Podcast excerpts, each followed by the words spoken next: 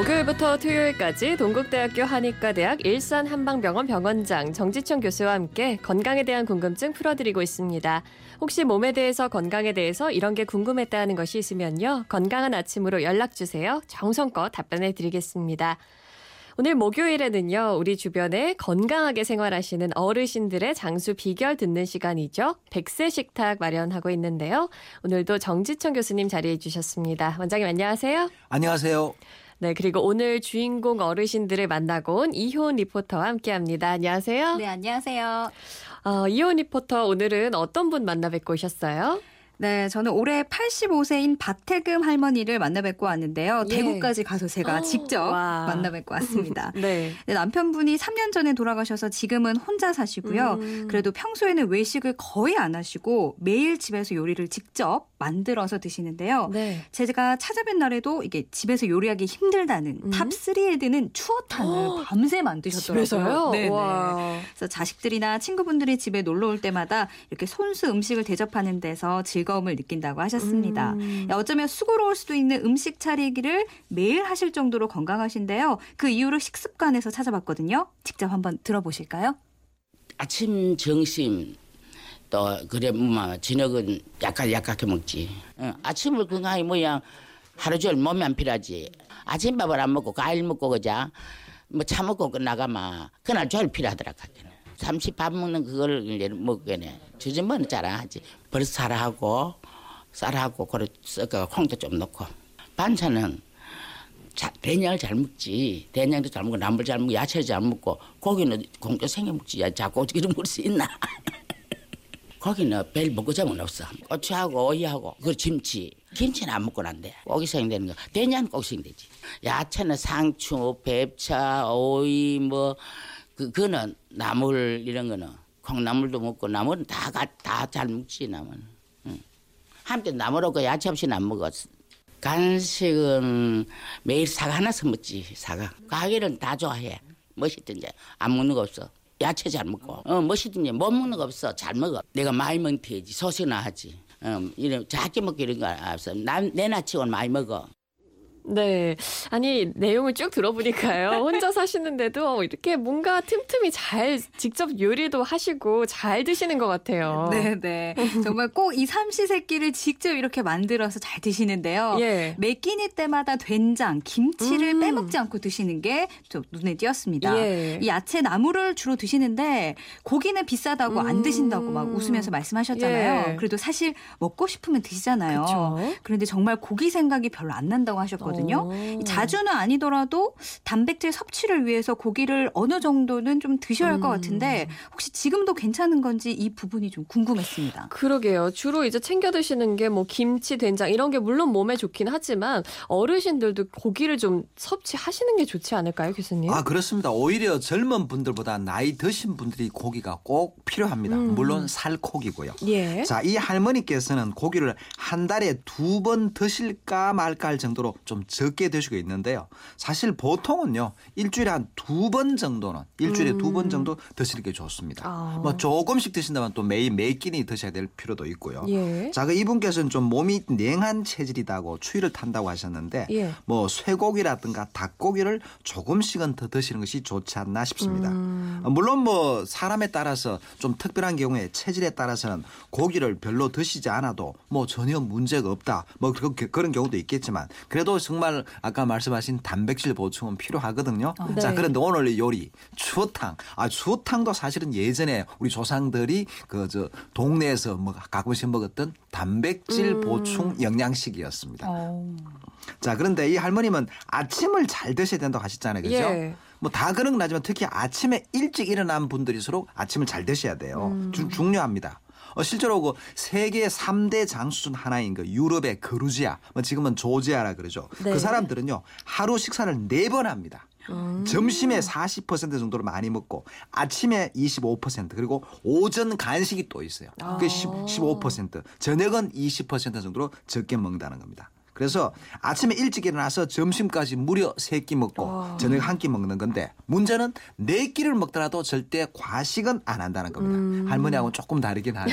네. 어. 근데 이제 뭐 여러 가지 채소, 특히 저칼로리 채소에다가 뭐 포도나 자두, 살구 같은 과일도 많이 먹지만 총 열량이 2,200칼로리는 절대 넘지 않는다. 음. 그래서 그 그루지아의 노인 장수 노인들은 절대로 살찐 분들을 볼 수가 없다는 겁니다. 네. 어, 그리고 식- 원래 식사를 여러 번 나누어 먹는 것이 체중이 늘지 않는 건강법이에요. 특히나 이 노인이 될수록 조금씩 자주 드시는 것이 좋습니다. 네.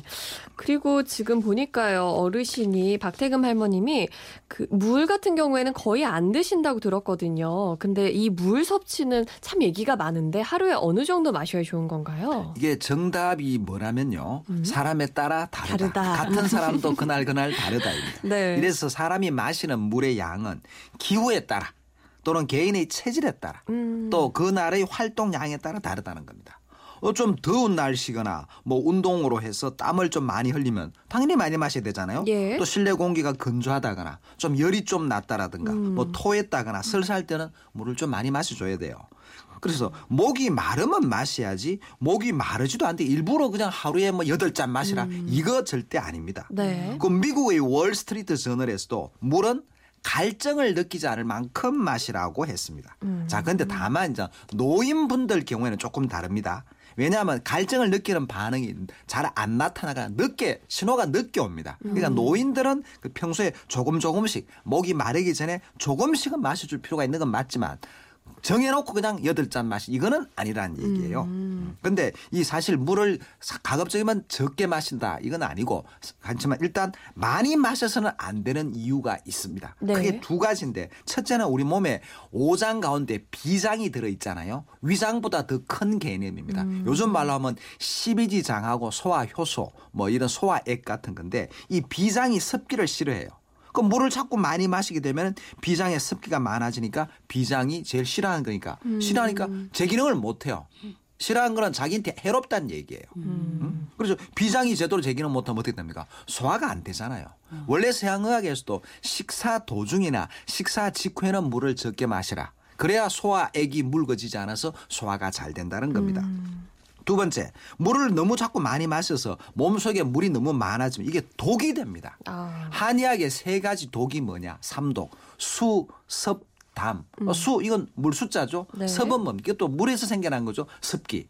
담이라는 것도 물에다가 열이 가해져서 끈적끈적하게 가래 비슷하게 된 걸 말합니다. 네. 이것이 다 병을 일으키게 되고 몸에 물이 많으면 어떻게 되죠? 몸이 퉁퉁 붓잖아요. 부어요. 음. 많아져서 좋을 게 없습니다. 물이 들어갔으면 빠져나와야 되는데 들어가기만 하고 안 나오면 그 병이 되는 겁니다.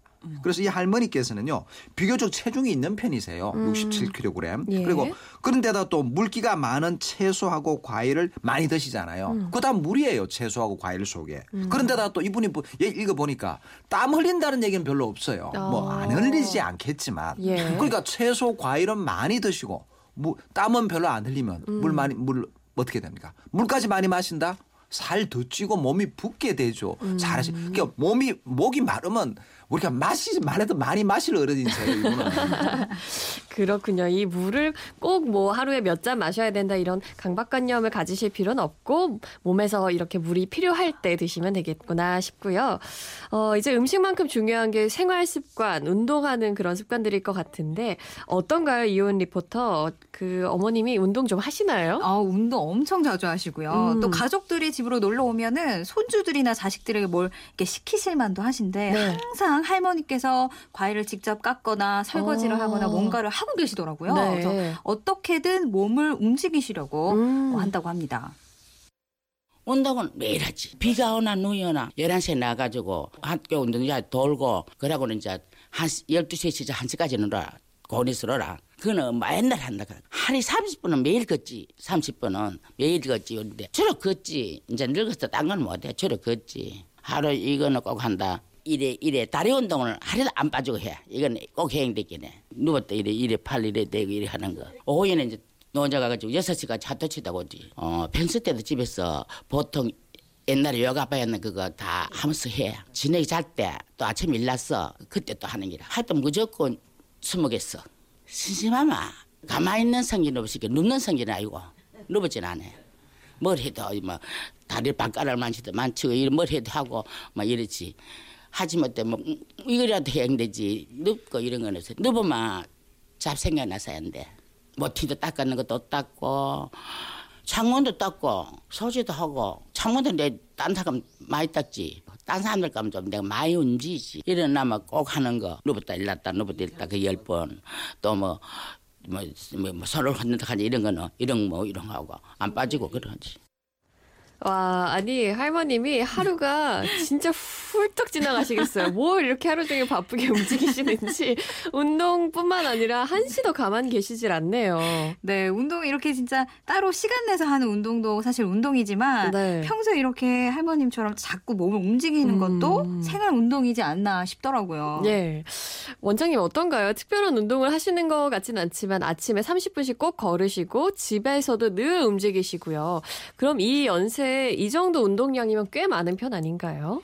예, 뭐 많은 편이긴 하지만 이 그 할머님이 체중이 67kg에 되시니까 음. 뭐그 정도 뭐 걷기, 체조, 요가, 뭐 또 집안일 이런 거는 필수적이지 않나 싶은 생각이 듭니다. 어. 거기다 이 할머님은 또 소식하지 않고 좀 많이 드시잖아요. 예. 그죠? 그럼 운동이나 활동량이 많아야 그걸 에너지를 쓸 수가 있는 거예요. 만약에 그걸 음. 많이 드시는데 운동 그리 안 하고 활동 안 했다? 당뇨병 오게 됩니다. 아. 어, 그 체중도 안, 나- 안 늘지도 않고 뱃살도 많아지지 않은데 자, 이 실은 이분이께서 혼자 계시니까 집안 일들 직접 하잖아요. 그죠? 네. 그게 또 건강 비결이에요. 어. 세계적인 장수촌에 사는 노인들 다 그냥 노인들밖에 없습니다. 누가 해줄 사람이 없어요. 음. 도우미가 없습니다. 네. 근데 그렇게 하는 게 또 건강 장수 비결인 겁니다. 음, 그렇군요. 이온 리포터 혹시 어르신이 특- 평소에 특별히 드시는 약은 없나요? 어, 그냥 건강 보조 식품이 몇 개 있었는데요. 음. 뭐 눈약, 이빨약, 잇몸 염증 영양제 같은 거, 네. 그리고 또 콜레스테롤 이렇게 세 개를 하루에 한 개씩 섭취하시고요. 음. 또 골다공증 주사를 석 달에 한 번 정도 어. 맞으신다고 합니다. 네. 원장님 어떤가요? 어르신들이 건강 보조 식품 많이 챙겨 드시는데 주의할 점도 있을 것 같아요. 예, 이미 뭐 많이 그, 그, 저, 방송에 보도도 됐지만요. 몸에 좋으라고 건강 기능 식품을 먹었는데 오히려 부작용이 생기고 심지어 질병이 새로 생기거나 혹은 이미 가지고 있던 질병이 더 악화되는 경우도 있거든요. 음. 그왜 그럴까요? 우선은요, 그 제품 자체에 문제가 있는 경우인데요. 네. 뭐 예를 들어 뭐 금지된 원료를 사용했다거나, 어. 뭐 유통 기한이 뭐 변조되었다거나, 음. 혹은 또 먹는 개인이 잘못해서 용량을 좀 과도하게 먹었다거나, 뭐 이게 문제 있고, 그러나 문제는 가장 중요한 문제는 어떤 기능식품에도 만병통치는 없고, 그 누구에게나 효과가 있는 게 아닙니다. 그러니까 아무리 좋은 음식이든 건강 기능식품이든 본인의 체질과 상태에 맞게 먹어야 되는데 그러려면은 고려해야 할 점이 있습니다. 이 모든 음식과 약에는 고유의 성질이 있습니다. 네. 그에 따라 약효라든가 이게 작용이 달라집니다. 음. 예를 들어 성질은 뭐냐면요. 차갑거나 서늘하거나 혹은 따뜻하거나 뜨겁거나 그네 가지입니다.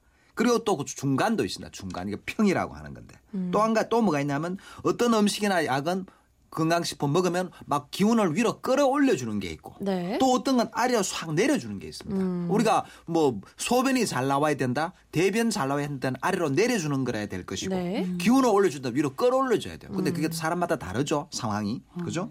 또 밖으로 막 내보내가 발산시키는 작용을 가진 것도 있고 땀이라든가 뭐 소변이라든가 한편은 또 나가지 못하게 막아주는 작용도 있습니다. 이 정반대죠, 그죠? 그래서 예. 그거를 잘 알고 그래서 어, 본인의 체질과 몸 상태에 맞게 먹어야 되는 겁니다. 아 그냥 광고에 나오는 거 보니까 아 저거 나하고 맞아.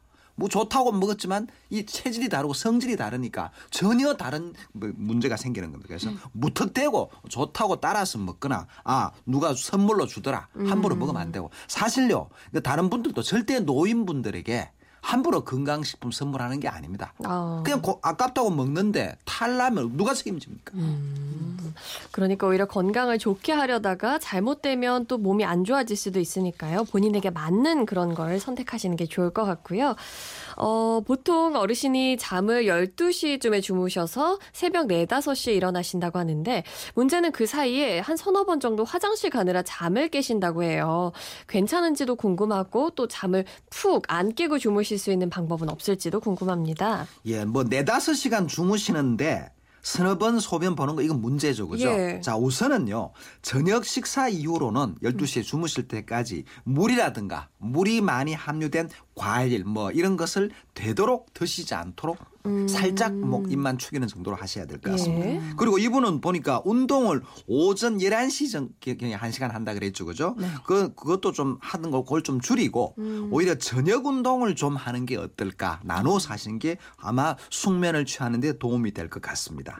그리고 또 이분이 이제 땀을 좀 흘려주는 것도 땀 흘린다는 말씀 별로 없었는데 땀을 좀 흘려주는 것도 이 밤에 소변 보는 횟수를 줄이는데도 도움이 될 수 있습니다. 그래서 만약 운동을 하기는데 그래도 땀은 별로 흘리지 않는다 그러면은 뭐 저녁에 조저녁에 한 20분 정도 탕욕을 해서 땀을 좀 내는 것도 도움이 될 것 같습니다. 그렇군요. 오늘 85세 박태금 할머님 만나뵀는데요. 정말 다른 걸 다 떠나서 손수 삼시세끼 차려 드시는 모습, 또 쉬지 않고 몸을 움직이는 부분 기억에 남습니다. 음, 평소에 고기를 조금 더 챙겨 드시고 땀 흘리는 운동 병행하신다면 아마 더 오래 건강하실 수 있지 않을까 싶어요. 정지청 교수님 그리고 이호은 리포터 오늘 두 분 고맙습니다. 감사합니다. 감사합니다.